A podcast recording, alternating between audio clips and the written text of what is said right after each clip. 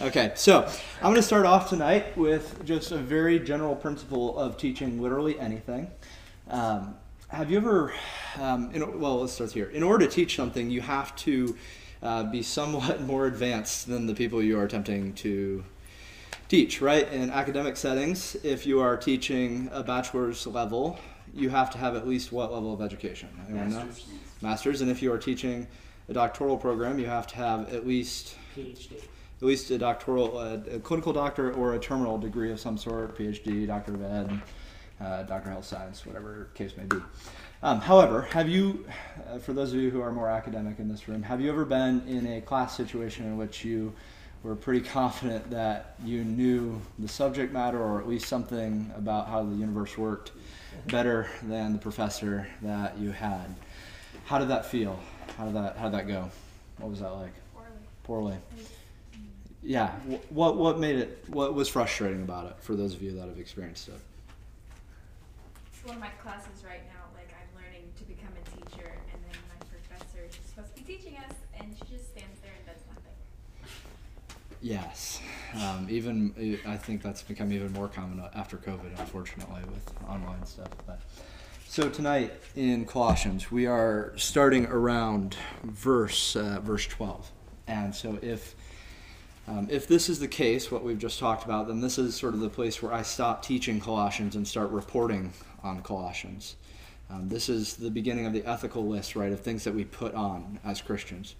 And while I do see some of these qualities in myself in some measure, um, it would require that I would be more advanced in them to teach you how to live them, right? To be to actually be able to instruct you on how to do these things, it would require that I'm you know one step ahead of you. Um, if you were in Fusantos, then or our youth, our old youth group, you remember that illustration where Mike gave, where you just have to be one step ahead in order to lead somebody. He actually said half a step. Half a step, and in some areas, I, I hope that I am, but I trust that in other areas, you guys have much to teach, right? You guys are more advanced in certain areas than I'm going to be and and that's fine. The the real teacher from here on out is going to be people's lives, right? Like you can look at these; these are just words on a page, okay? And and that's they're inspired words, they're important words, but when it comes right down to it, they're just words. You have to look at people's lives, right? Like Lexi's life, Nathan's life, Josh's life, Danny's life, Chloe's life. They all bear certain qualities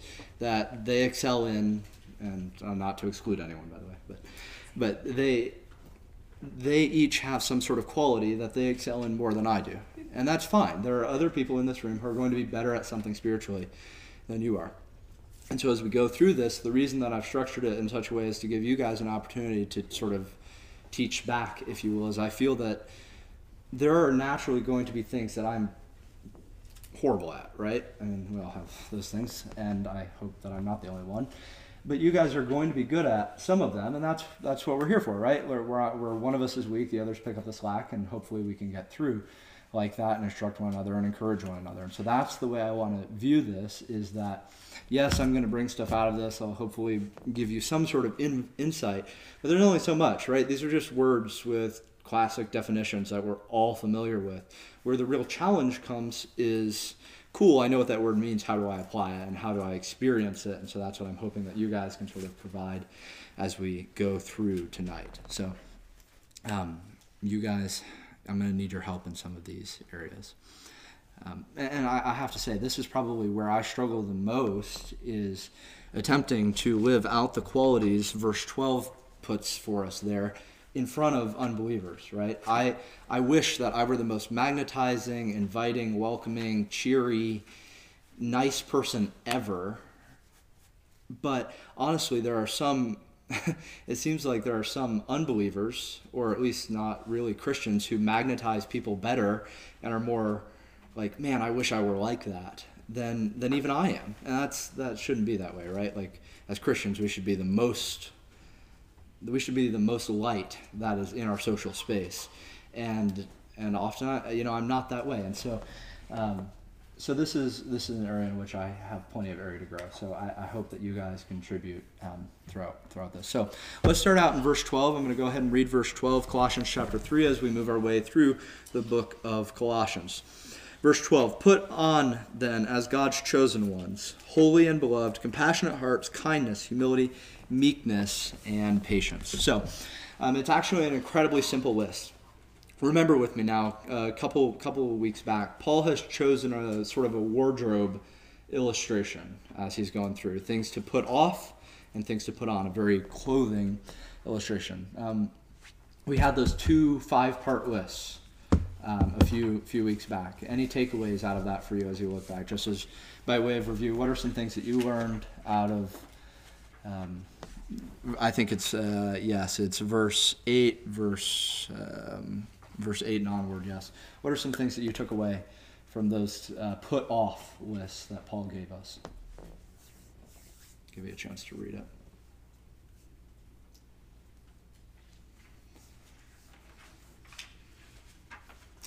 Anyone remember what what uh, outline I put up on the board? What shape? Why did I put that shape up on the board? It was like from the heart what was reflecting out, and then what outward was meaning it. Perfect. Yes, that's exactly what I wanted you to catch. So once we once we saw that, these are the things that we're putting off. Let me welcome Hayden to this call. Hi, Hayden. Hello, my friend. Can you hear us all right? Okay, sweet.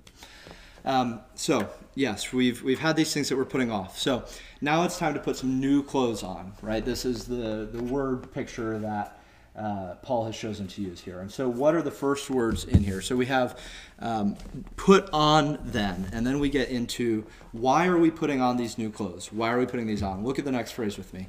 Because we are God's chosen people, holy and beloved. That's the phrase. So, the doctrine of God's sovereign election of individuals for salvation finds its way into the beginning of this verse. Um, and, and you'd really have to stand on your head, you know, on a Tuesday to, to see it any other way. This is, this is God's way of saying that we, He has chosen people. But what are the other two qualities? It says that they are holy and beloved. Look over, uh, somebody has it actually, Ephesians 1 4 through 6. What three qualities do you see in this that are the same here? Ephesians 1 4 through 6. I want you to pick out a triad um, from these verses. Even as he chose us in him before the foundation of the world, that we should be holy and blameless before him. In love, he predestined us for adoption to himself as sons through Jesus Christ, according to the purpose of his will, to the praise of his glorious grace, with, with which he has blessed us in the beloved. What are three? What are those three things that we see in Colossians and Ephesians, and then I'll take you to the Old Testament to show you where else the other triad. What are those three important elements as to why we should put something new on? It's in Colossians and Ephesians. Chosen. Chosen. You've been chosen by God. God has chosen you for a specific purpose. Second. Holy. Holy, set apart to something. Yes. And three. Loved. Beloved. Absolutely. Beloved in Ephesians and beloved here in Colossians. Acts 13, 48. So God chooses, He makes holy, and He does it out of love. But here, here's what's so beautiful, and this kind of combines the Ephesians and the Colossians text. Acts 13, 48. This is something about God's choosing of people.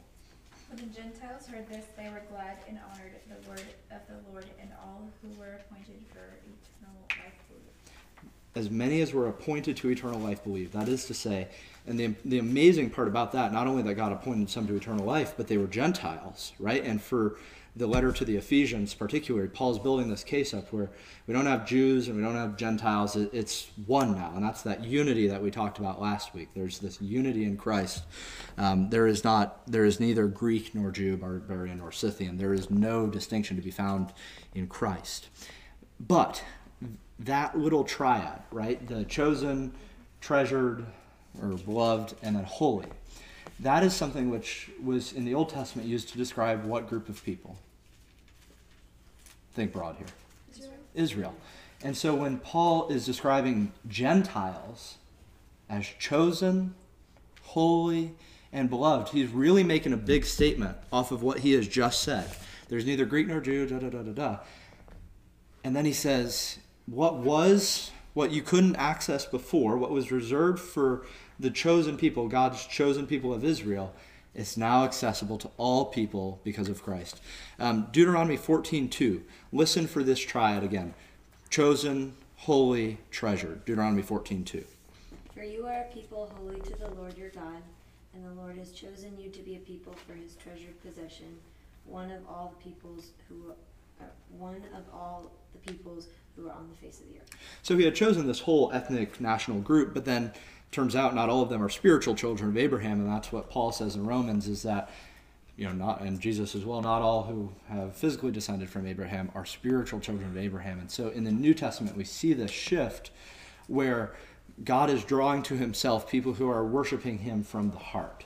Right? This is he is raising up a spiritual Israel. Some reform people like to throw that term around. I'm not a big fan of it for some other reasons, which you can ask me at some other time. But there is a sense in which God is creating a new people, which is chosen, holy, and beloved. So, very similar to what God did in the Old Testament, He's doing here.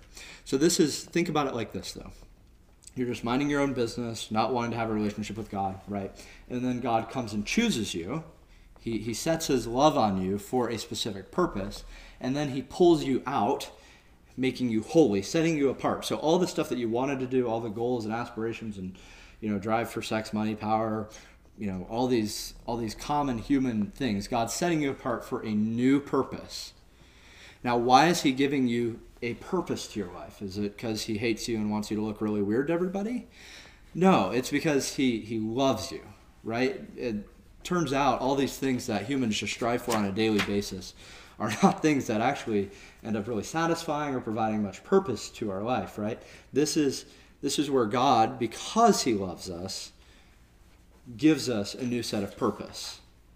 He chooses that holiness is his purpose for us, setting us apart to be his light bearers in the world. And then for what purpose? Because he loves us. That's that's really the fundamental reason why. I mean, you and I sat at uh, at Emily's house for about an hour just kicking that question around. Why? and we got nowhere except the fact that he chose to love us for some reason.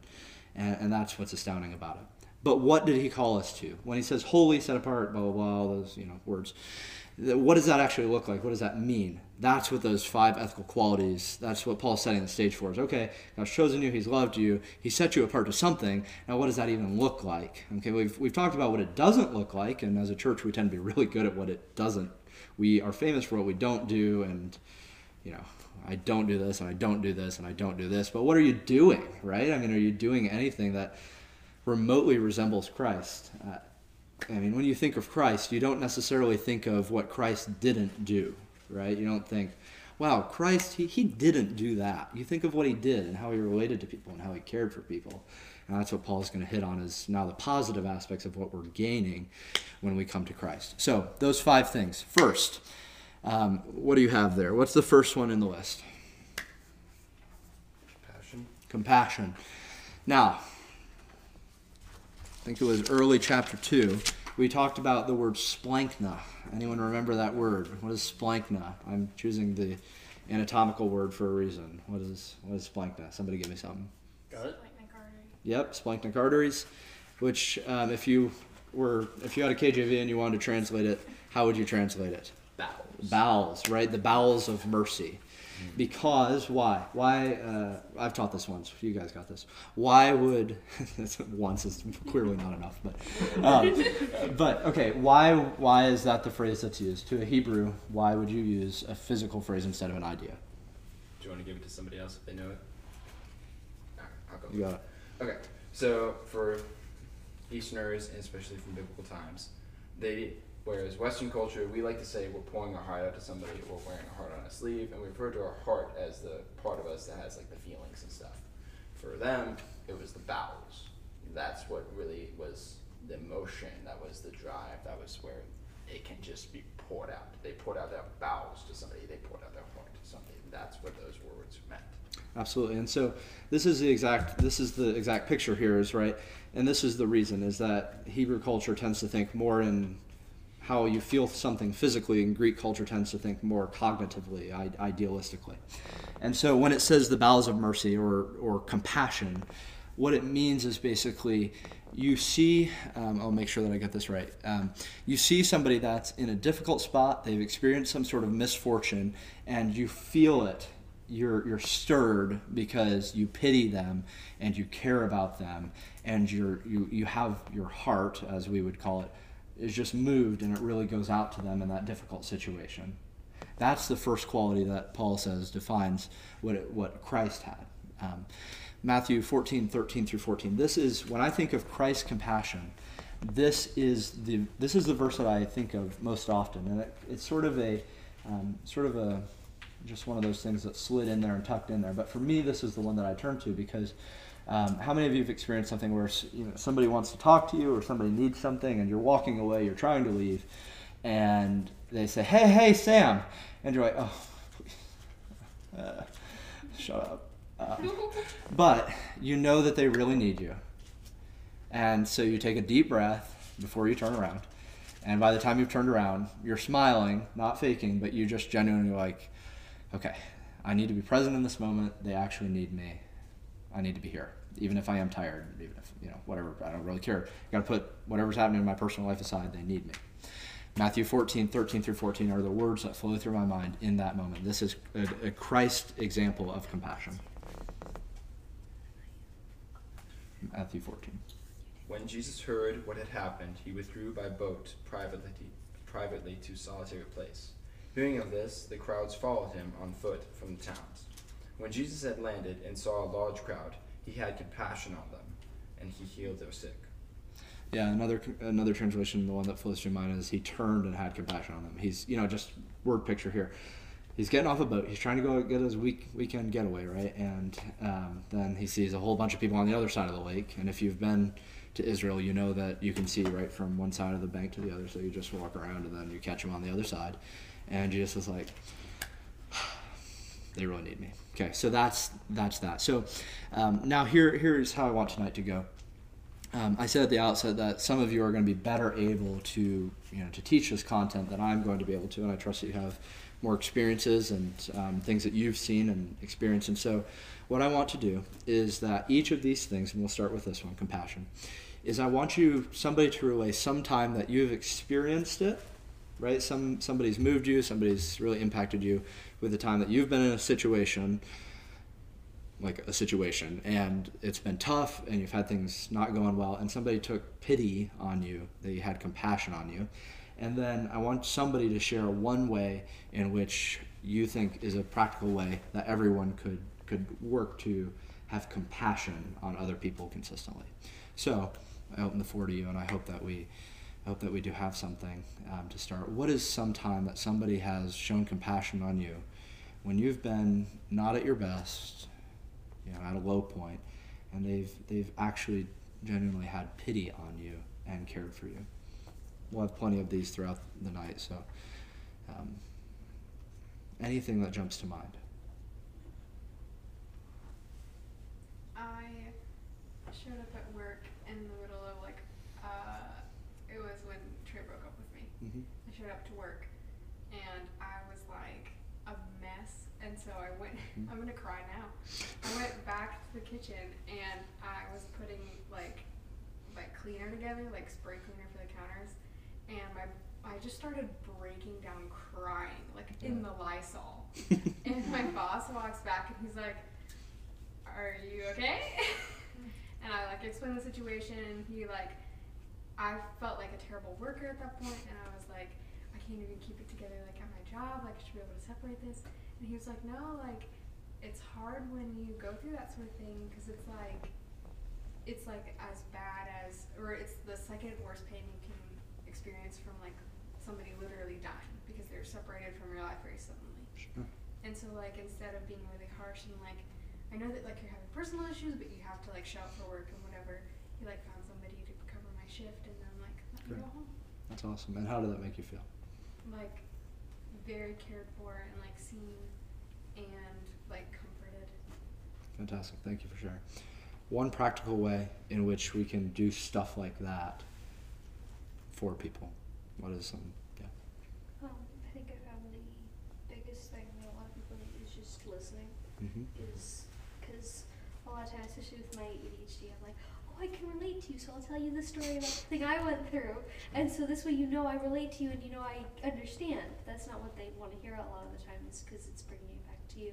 Just sitting there quietly and letting them get all the things they need out can be really therapeutic for them and let them deep breath. And then after that, like make the decision and scope it out a little bit whether or not they're asking for help or whether or not they just needed somebody to listen and be there. And oftentimes it's just praying. It's like, hey, God, which one do they need? I'm not sure. But Yeah. listening is one of the biggest things that I found that people need a lot of the time. Is just sitting there. For our minority group of men tonight, we we tend we tend to be fixers, right? That's the thing that we stereotypically. I've been working on that. Yeah. That's why I'm like, I'm like, Right. okay, I just want to talk about it, Yeah. and then I'm like, okay, now I want to hear what you have to say about it. Absolutely. Um, one one way for me that I find I think this is a very generic one, but um, sort of sort of bouncing off what you said, Kieran. Um, even aside from listening, it turns out that um, almost everyone's going through something always um, at, at some level, and so um, one habit that I try to make, um, and it, I just find myself doing this sometimes, so it works out well. Is I, I, I, I love my friends, right? And so I think about my friends all the time, and then I think about some positive quality that I enjoy about my this friend. And as I think about those things, the the step that is having compassion is in five sentences. You write that down and you send it in a text message. And the responses that you get are really amazing from just shooting out one text a week to somebody that you happen to think of and you say, Hey, I happen to be thinking of you and I really appreciate X quality about you. I'm so thankful that you're in my life and that you do blah blah blah. You know, and, and the the impact that that can have on people is profound. And in some sense, that is exactly what you're doing. Is you're having compassion and pity on a situation that you don't even know about. Because that's the truth of the matter. Is that often it's not that we wouldn't help; it's that we don't know there's even something to be helped, or there is no way to help. They just need a little bit of compassion on them. Next in that list, um, and and it starts by the way. You got to dwell on positive qualities about people, right? If you're not thinking about positive qualities of people, that's a really helpful place to start. Um, kindness. The word kindness is um, derived from a root which means useful, profitable, well fit for use. So, what is really needed? So, this has the flavor of meeting a real need for someone, which does something and doing something good for them. So, if compassion is sort of the I really felt that, kindness is going out of your way to you know take that next step and you say you make that judgment call hey i could actually do something for them. They'd be open to me doing something for them. Boom i'm going to step in and meet that need. So um, what is one instance in which you feel like someone really came to you and, and met a need that you had that not only did they see that need they felt that feel felt found right? Um, they had that felt need that you that you have and then they they took a little bit of a, a leap and, and just did something some little thing that they went out of their way um, to do. What are some examples of you've been in a spot and somebody did something? Um, I know that's a fuzzy line, but some somebody provided something for you. Um, it was a Christmas. I think it was 2019. Um, and I was just kind of up in my room by myself, kind of lonely. And all of a sudden, the doorbell rings, and Danny's here with a very heartfelt poem that I still have to this day. It's sitting in my box at home because the frame broke. Um, but I remember reading it, and it was a very touching thing. It made me feel like I was valued. Exactly. Absolutely. What are some practical ways in which we could do this for people? For people, just some some way that you can s- take a moment and do something kind. What is something that you make a habit of, even if you're not super conscious of it? Something you've just built into your life as a way to be kind.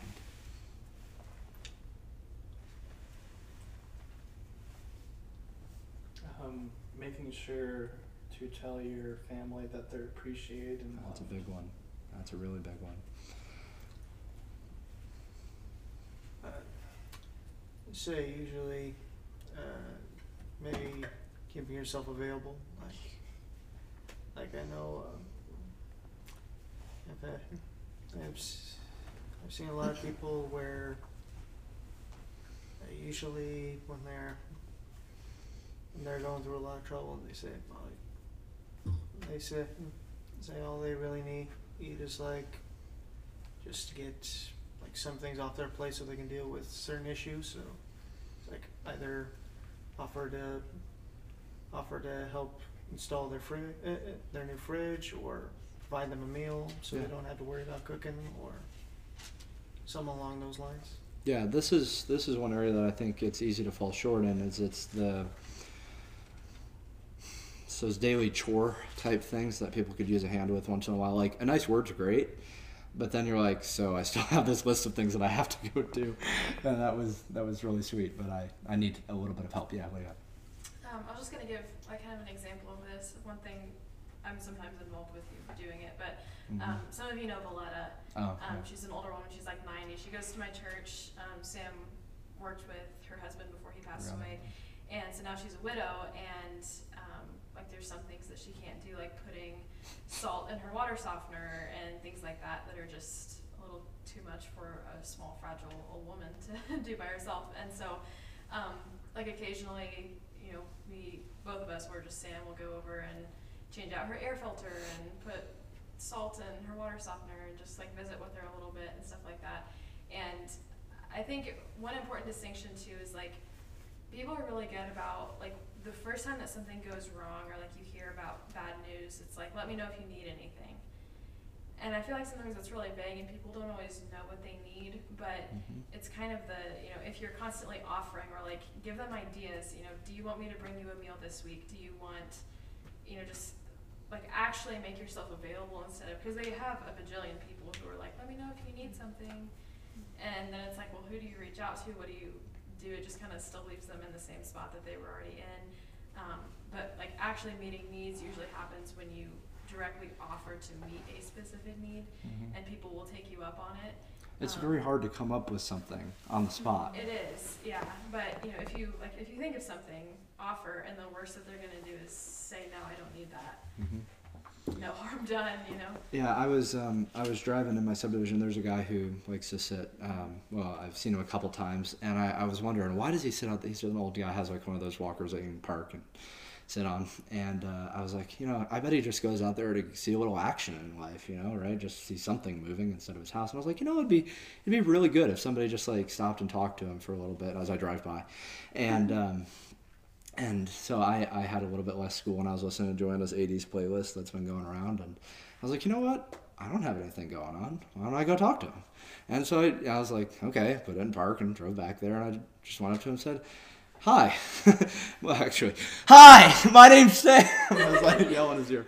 But, um, you know, and so I just got his name and um, talked to him for a minute. And we didn't talk about anything meaningful, but um, he was wearing a Purdue hat, and I even said, "I like your hat," even though I'm not, a big fan of Purdue. But he needed to hear that I liked his hat, right? And so I said, "I like your hat," um, because I liked it for Otis, not for Purdue. And um, and he said, "Thank you so much for stopping by." Uh, you know, it's those sort of things, and I, clearly I felt like that was it was meaningful, right? And and there's uh, how many of you have heard the song at least give me your eyes for just one second right? That that sort of thing or if you were in Fasantos putting on the glasses the glasses guy for uh, just a second that's all it takes and you'll start seeing people who are lonely and hurting. And that's very difficult to do. I do a horrible job of it in my academic life with students around me Um, piggybacking off what Joanna said, um, keeping up consistently. So if you do something for somebody, like somebody's going through grief, it doesn't end after the first month or two. yeah And if I'm not saying you have to invest your whole life in this person, but if you're um, gonna go give kindness to them, I'm not saying not give kindness. I'm up the I'll finish. Um, but be consistent with that. Like a Mhm. lot of people with chronic illnesses, they get help for the first couple months of their diagnosis, and then everybody assumes that you've handled it or it's better, but it doesn't. And so it's really nice when somebody comes back, um, or you can go back to somebody and be like, all right, you still have this need. What can I do to help? And a lot of times, not a lot of people follow up, and so that's really important to follow up and absolutely make sure they keep getting that. Absolutely. Um, another easy one, uh, especially for the guys, is you see broken cars on the side of the road all the time, like literally all the time. And uh, sometimes I'll just stop and offer to help if there's any way that I can help. And if you know anything about me, you know that I'm going to be absolutely no help in fixing the car, right? Like, absolutely no help. But I have pushed plenty of cars off the road because I can do that. I've offered a phone because. Uh, NRA member old guy forgot his uh, AAA card and didn't have anyone to call, so we got the cops there, and you know, got a you know stuff like that. You there's things that you can do, and other just make them felt appreciated, if nothing else. All right, make that call, buy the meal, stop and have the conversation, push the car out of the intersection, whatever it is. Have an eye for the circumstances that you're around in. Humility not a virtue that the Greeks appreciated. This, if I recall correctly, um, there wasn't even a word for it. Paul did some finagling here to put a word in. Basically, it means humility. They thought it was weakness, right? Not a praiseworthy thing at all. Um, it is basically uh, not having an overinflated view of yourself. Um, it is like the saying, not thinking less of yourself, but thinking of yourself less, which was said by. C.S. Lewis. Incorrect. It. So I put Lewis. I just factoid here. It is uh, the Lewis Foundation says it's a misquote of C.S. Lewis, and it first appeared in Rick Warren's Purpose Driven Church book in 2002. But, anyways, um, so go to Numbers chapter 12 with me real quick. This is where I want to go for an illustration of humility, um, and then I'll give you guys an opportunity to.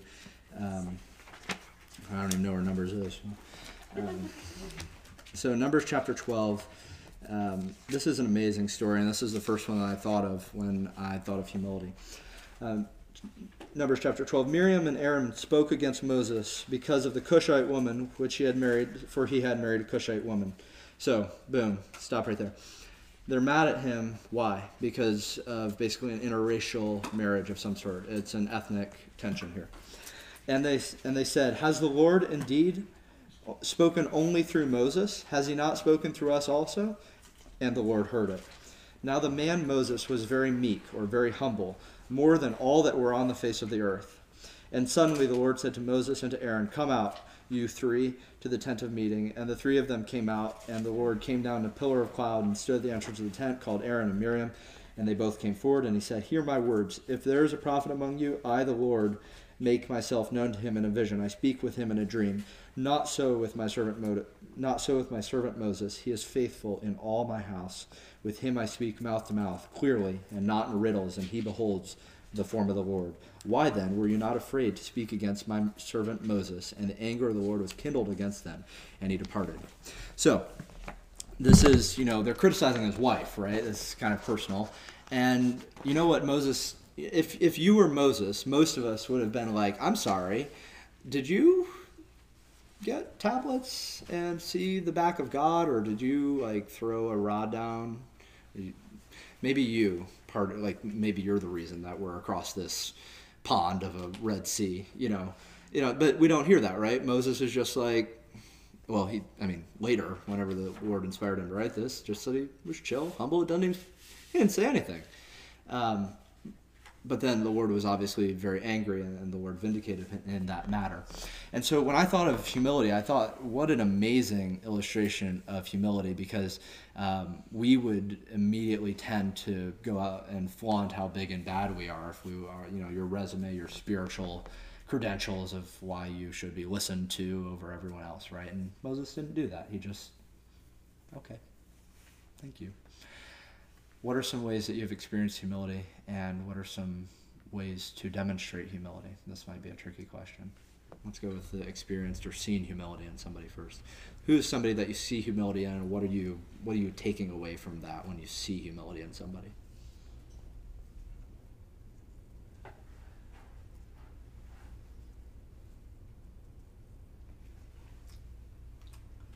You all are so humble. It's nice. Yeah. I, should I go? Yeah, I'm trying to think of what I was gonna say. That's okay. Um, I've seen it a lot in my brother Randy, specifically. Um, when he found a woman to pursue, he was very, very humble when it came to him because she was a very talkative girl, um, as compared to his very reserved self. He, and he, he, while that was natural for him to be more quiet, but he was always humble because he always thought of her. Even on the days when like she was busy, and the days when she was occupied, he always thought of her. And many times we would take, and I, just because I wanted to spend time with him, I would go with him, and he would just drive the 30 minutes or whatever it was, whatever it was to her work, and just leave little things on her car, mm-hmm. just smallest little things. And it didn't, it wasn't big. It wasn't trying to be showy. Very humble, and just did things like that to help her have a better day. Like when he knew had she had a bad day, he would just go the extra mile and help her out. And I've tried to adopt that in some ways. Okay. Any other things that you've seen? You just wow, they're strike you as humble, and obviously they aren't like flaunting. It's just the way they they exist.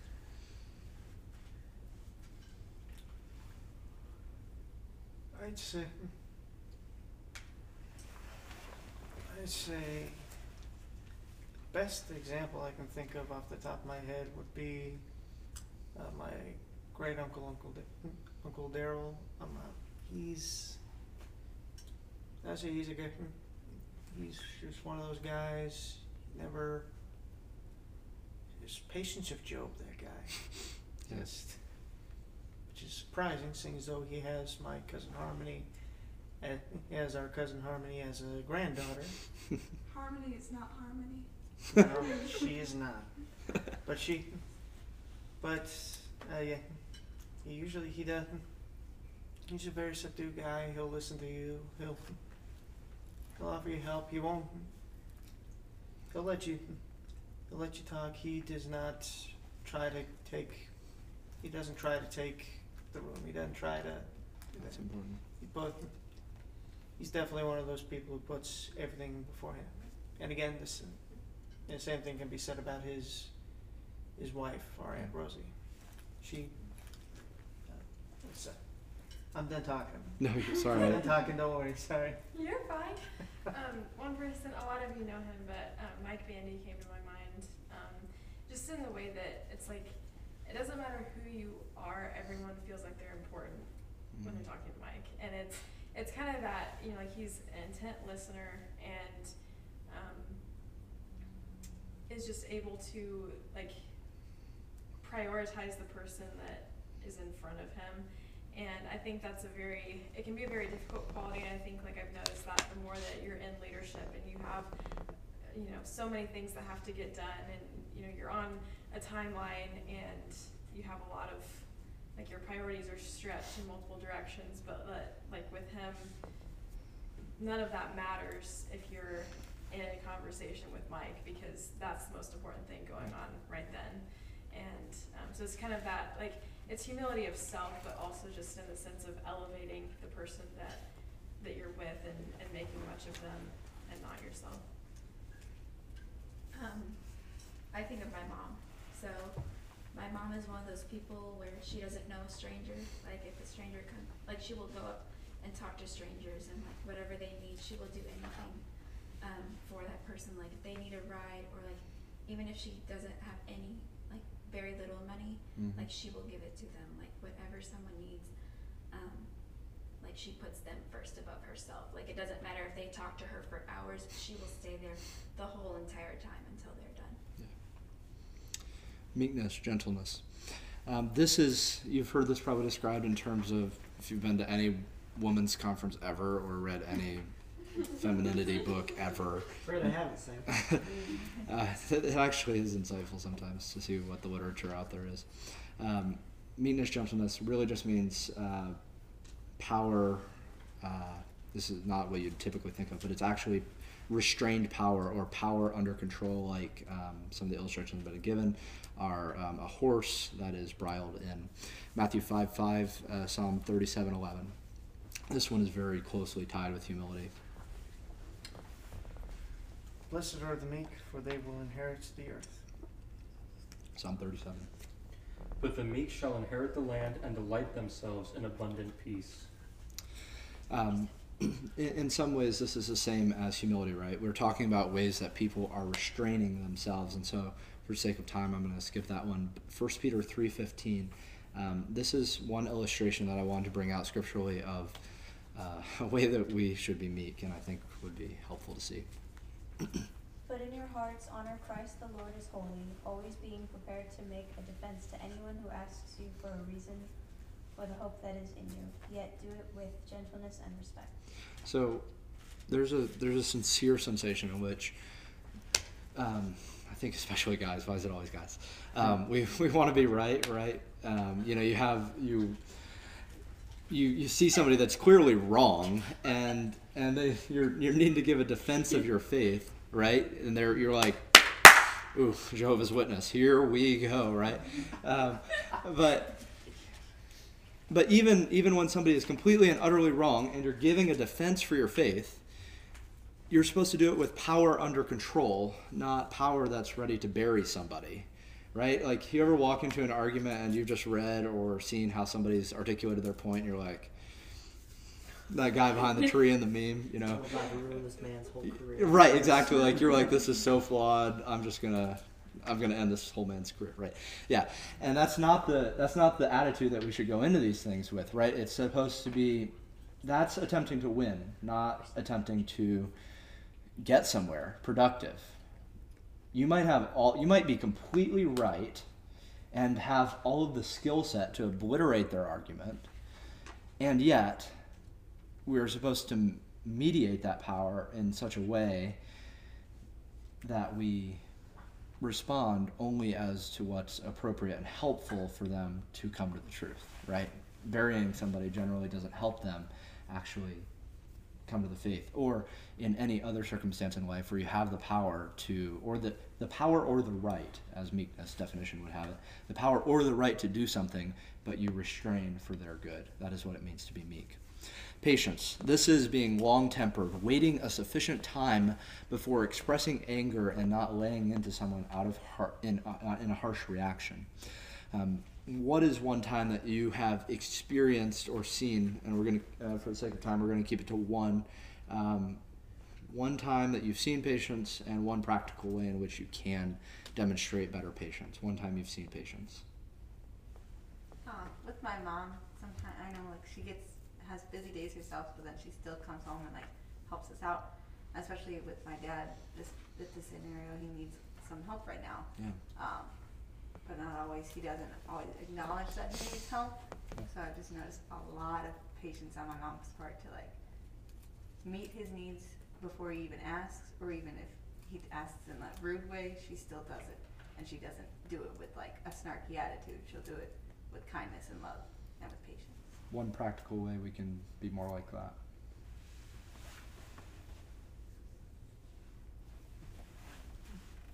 The way James puts it, I think it's James, but sit down, shut up, and listen. Yeah. Just don't always be quick to talk. Isn't it amazing that listening has come up in each and every one of these virtues? By the way, listening is usually very helpful. Um, for me, one of one of the more, more expedient ways, you know, the the, the long tempered aspect usually comes in not reacting. Um, and and one of the lessons I learned very on in terms of leadership is there was some there was some drama that um, I was I felt I didn't do anything wrong, but um, you know there were sides, of course, right? And pe- this person I had uh, I had offended in some way, and so people from their side came up to me telling me what I should do and how I was wrong, and you know I, you know how, how I should live my life. And um, what I what I learned to do there, and it's been one of the most successful techniques that I've had since, is when somebody comes to you with a whole like you know you're just like wow that was 30 minutes long of critique thank you um, is just saying okay thank you very much i appreciate that. And then you just and that's it. And that's that awkward silence where they were expecting you to respond and defend yourself but you feel that you're completely innocent and vindicated in the situation so you don't because that's what they're waiting for is just to like spike off of you you responding and you don't. And it usually diffuses the situation. You recognize criticism as invalid and boom the situation is chilled and in, in some ways you actually win in those situations because usually the, your opponent there is the one who walks away in some measure of ooh this is awkward. I need to get away now. And you're just there like yes thank you. I appreciate you bringing that. And they're very surprised to hear that response a great way to show patience even when you disagree with somebody's feedback is that okay Cool. I appreciate that input. Um, okay, very, very good. That ends verse 12. Um, verse 13 bearing with one another and if one has a complaint against another forgiving each other as the lord has forgiven you so also you must forgive this is fantastic stuff right these five virtues um, but now even within koinonia how often do we perfectly execute these five virtues all the time to the max? I can give you zero times that that has ever happened in the history of this group. And paul recognizes that right? Great we want to live perfectly, but what happens when we don't and they don't go perfectly? Well, there are two levels to this. Um, how many of you have ever met even someone within this group that you just don't click with? There's not they didn't do anything wrong to you, but they're just flatly they just kind of annoy you, just fundamentally for who they are. They annoy you, right? You know somebody like that, okay? Now, we have, um, if you want to sort of modernize a translation here, basically this word means put up with. So, put up with person, um, so when you're when you're annoyed with somebody, they've not done anything wrong to you. Put up with it. Deal with it. That's Paul's like they just annoy you, right? Bear with it. Um, it's really practical here. Um, somebody annoys us, or you really just don't want to talk to you. What do you do? You bury yourself in your phone, look down. You're like, I gotta have something on here, or you see them start to walk towards you, and you slowly rotate around the room in an opposite way, looking like you're on your way somewhere very busy and important, doing a thing that needs done now right? And, and you have that sensation of like i'm running i'm not running i'm definitely running. When you feel that what a what a great way to do is to lean into that and to go and talk to them on purpose because you know that you're running away. Often it takes a little bit of overcorrecting to correct for these sensations of running away. And with that do you let's say it's mutual you know you both just annoy the snot out of each other. Take a group our size okay could you get away with never speaking to each other? Probably, functionally, yes. But I hope, I hope I'm not the only one that can sense this. You can tell, even if people aren't angry, they just really don't enjoy each other. You can sense that, and that is disunity in some degree, right? You don't have to be best friends. But if you're not really even willing to talk to them, then you need to bear with them, put up with it, and, and talk to them. Now, the second level to this um, is um, is that at some point you're going to get hurt, somebody's going to do something wrong, um, and you will have a legitimate uh, cause for a complaint, as some translations put it, a cause for complaint. And what are you supposed to do in those situations? That's sort of the second level. Is maybe first they haven't done anything wrong, you just dislike them. Secondly, they've done something wrong to you, and now you really dislike them. What are you supposed to do then? You're supposed to forgive, but let me ask you this: you forgive. Uh, this word's cool. It's uh, just basically means um, it's the idea of giving. It's free favor that is undeserved, right? It's basically grace. It's pretty synonymous with grace. And when we think of it, you pardon them, if you will. And so when we think of God's forgiveness, God's grace, God's pardoning to us, um, let me ask you this: Does God let you up easy, if you will, when you fail? What is your what are your thoughts on that? Incredibly so. Incredibly so, right? And what? Well, it's he said he lets you up. He doesn't really let you up. He picks you up. There's a difference. Even right. That's that's mm. even stronger. But does does God hold it over your head for like the next two and a half years? That one time that you did that thing that you you asked for forgiveness seventy two times already and does is, is he keeping reminding you of that and holding that over your head? No, absolutely not. He, what I've said this before. What you can't forget, God can't remember, and and what God can't, He can't remember it. Right? It's um, He cannot bring them to remembrance. That's out of the Psalms, I believe. And how often do we quote unquote forgive somebody, but but we really do not do the forget part of it. And I'm not, uh, I understand that in certain, certain specific situations with abuse and such, there is some practical measure that needs to be taken in terms of not putting yourself in situations of harm again. But I'm saying in just general, overall, normal day to day interactions, it is, it is prudent to um, to imitate God, right? That's exactly what we're doing here, is imitating God in that not only do you pardon, but that you also set it out of mind in terms of the relationship. You don't bring that stuff into the relationship anymore. I don't know who this is for here tonight, but I want to challenge you by saying that forgiveness without forgetful, forgetfulness is not really much of forgiveness at all. That is not to say again that if you've been in some sort of situation that it, it's you can't make take some prudent steps, but there is an element of that you need to remove it from the relationship and not keep bringing it in and guilt tripping. You, you can't you can't keep a list, right? There's if you keep a list of all the ways in which, as we'll talk about here in a few weeks, that your spouse has done you wrong, eventually that list is going to get pretty long. And when you have that one tipping point in an argument, you're going to break out that list and you're to be like, I thought you forgo- forgave me of all these things. And then it'll suddenly become apparent that you never let them go. You just moved on. And so these are some things that we're to come back to this, but um, you you can't you can't have all of these social things down here that you want without all these qualities. Um, why should we forgive? By the way, because we have been forgiven so very much, so very much. Um, I'm going to go ahead and skip this reading for sake of time, but if you want a good reading, Matthew 18, 21 through 35. Matthew 18, 21 through 35. That is the parable of the uh, the servant who's been forgiven a little or a lot, excuse me, and then goes and prosecutes the one who has um, who has been, who has who has just a small debt. And, and so often in the Gospels we hear that our forgiveness and our that relationship with God is connected to how we are forgiving people around us. That's the point of that parable. So, what is the common final thread throughout all of these virtues? Right here in verse 14. And above all, put on love, which binds everything together in perfect harmony.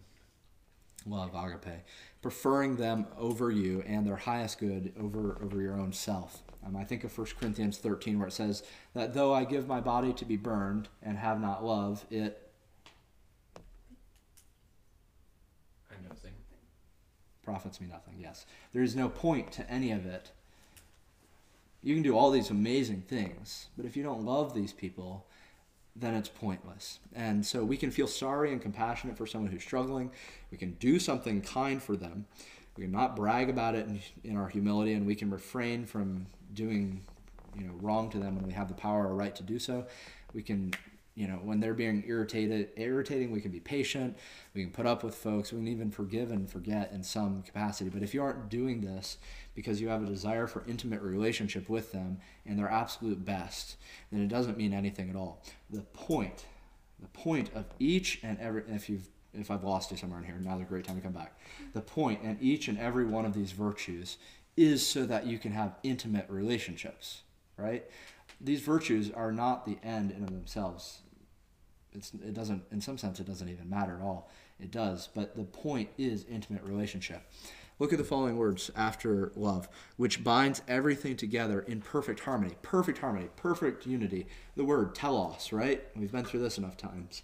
Uh, telestai, uh, end game. It's the consummation, the final purpose. What is the final purpose? The end game is unity, intimacy, oneness of mind, oneness of heart when we come to the marriage section, parenting section, whatever, here in a few weeks, um, I've decided that I'm going to entitle that little subseries "The Intimate Marriage." You know why? Because that is the entire point. That's what I want you to take away from the discussion on marriage: is that all of all of these virtues that we have just said, philosophy term here, are necessary but not sufficient for having a good relationship with somebody. Necessary, they're essential, but they're not sufficient for a good relationship. It's like Pavlov's hierarchy. You need the base ones, but that doesn't mean you can ignore the top ones. Absolutely. You have to have these virtues in order to be successful in your interpersonal relationships. But if you aren't putting this capstone on the pyramid of these things of love that is seeking intimate relationship, then it's it's not going to be any good. Um, I am afraid that sometimes you guys miss the point of the whole thing because we focus so hard on being virtuous and oh i'm going to be so patient today i'm going to be this and this and this when the final point is that we are to be intimate to be vulnerable to be exposed to be one to be united together the perfect harmony is what all of these virtues are leading to um, i was at uh, the party last night uh, that nathan had and asked a few folks about uh, theories of motor control and biomechanics. Um, and I, how many, I'm, I'm curious, I'm, besides my OT colleagues here, um, how many of you have heard of part practice versus whole practice and that theory of motor learning and biomechanics when you're approaching a task? Part practice, whole practice, anyone? I've heard it. Okay, this is kind of a specific thing to my field, I suppose. Um, what this means is that let's take sit to stand, for instance. You want to get up out of your chair. You have to feet on the floor, shoulder width apart, lean forward, nose over toes. You have hip extension, quad activation, and then postural support or postural control once you're standing, standing balance, right? All of these elements are parts to a successful task. Think about this in sports. When I coached goalkeeping, I didn't always just take shots on my goalkeepers. I would break down pinky slide, down to the ground, slide out. It's all part practice right? And so you can have two you can have two places that you go wrong. Number one you can just practice whole practice. You can always just do the task and then wonder why i keep doing the same thing over and over again and i've not improved in the constituent elements right? You're like i'm just doing the same thing. Or you can practice the parts of goalkeeping or the parts of a sit to stand transfer so intimately but it never actually transfers to real skill transference because you've never actually done the thing. You've never actually practiced the thing. And it's the same in relationships. If you just say, I want to have an intimate marriage or a good marriage or good parenting, I want to have that. I'm going to have a good marriage today. I want to have a good marriage today. And you're going to manifest it into existence by speaking it. It's never going to happen because you're only focusing on the whole. But if you only focus on the part, which is, you know, uh, compassion and kindness and humility and meekness and patience and bearing with and forgiving. If you only focus on the parts, but you never think, I have to expose myself, make myself available and intimate and one and united with this person and actually take my mask off and, and really show who I am, if you never actually show that, then you can be the most patient, compassionate, kind person. But if you're keeping that wall up constantly, then you've never really accomplished the telos, the end game of all these virtues, which is intimate relationship. and and so the point, the point is to combine whole and part practice, whole and part practice. You have to practice these virtues, but you have to remember the context is that we're actually striving toward an end goal of intimate relationship. Ah, yes. So let's see here. Um, in closing, then, we must master each of these qualities. You must master each of these qualities compassion, kindness, humility, meekness, patience, bearing with annoyances, um, forgiveness. Um, but as we work on these more specific and a little bit finer points, don't forget why you're working on them. Right? So when we come to this marriage se- sequence here, I'm, I'm going to keep the I'm going to assume these things almost as prerequisites, right? Like duh, you're supposed to be forgiving and you know all this, right? But it's it's essential before we can get into the um, into the higher level domains of intimacy and fellowship and communication. And you want all of these things up here, but if you're not willing to have these things down here, you'll never be successful at communicating and listening if you're not willing to have these virtues. So, as you work on these qualities, you're setting yourself up for success. But let's say that you have um, let's say that you've opened up to someone you've been intimate with someone in some capacity friendship relationship whatever um, before and you've gotten hurt guess what you never the, the part that you never want to do again is open up and be vulnerable and be intimate because last time you did that it hurt right? And most often when we get hurt it's in context of relationships and friendships that weren't premised on these virtues, these seven things, right? If we talk ourselves into opening up to people that have never once demonstrated on a consistent basis that they have these characteristics down, and then we're surprised when we open up and we get hurt, and then we blame opening up as if it's the problem. But the real problem is that yourself and the person, the other person involved, didn't have a mastery of these virtues, and then you got hurt. And so, what I want to encourage you with is that um, as you as you build up these virtues, if you've been hurt in the past, and I'm saying these words like intimate and open up and take off your mask, and that's really terrifying for you, that perhaps the the solution is not to run away from intimacy, but to set a better foundation so that when you do open up and you are vulnerable, that things will go better next time. Um, and, and of course, right, like Paul even recognizes you can have these virtues and things aren't going to go perfectly because we're not perfect. But it's going to be a lot better, and the recovery from issues is going to be a lot healthier and a lot less painful and a lot less insulting um, than when than if you didn't have these fundamental virtues to begin with. So, as we live out these virtues, I want you to focus on learning what it means to be intimate with folks, um, intimate communion with with God, and then reflecting that into our human relationships around us. So, um, would someone be willing to close us in prayer tonight, um, both in themes of the virtues and that we've talked about, and in intimacy? Anyone want to do that for us? Jesus, I thank you for bringing us all here and for um, all the experiences, the good and bad ones that have taught us, that have shown us your light and what your light fights against. Um, I pray that you would help us build up these virtues with a strong foundation. I pray that you would help us um, strengthen the ones we're already good at and then just give us opportunities to build on the ones that we're not so good at. Um, I pray that you would help us build up each other with these virtues and um, when somebody stumbles, just to pick them up just like God would, with no judgment and Mhm. um, no condemnation. Um, I pray for everyone gone home, just keep everyone safe, and I thank you for the lesson and for giving Sam the words to speak. Amen. Amen. Thank you.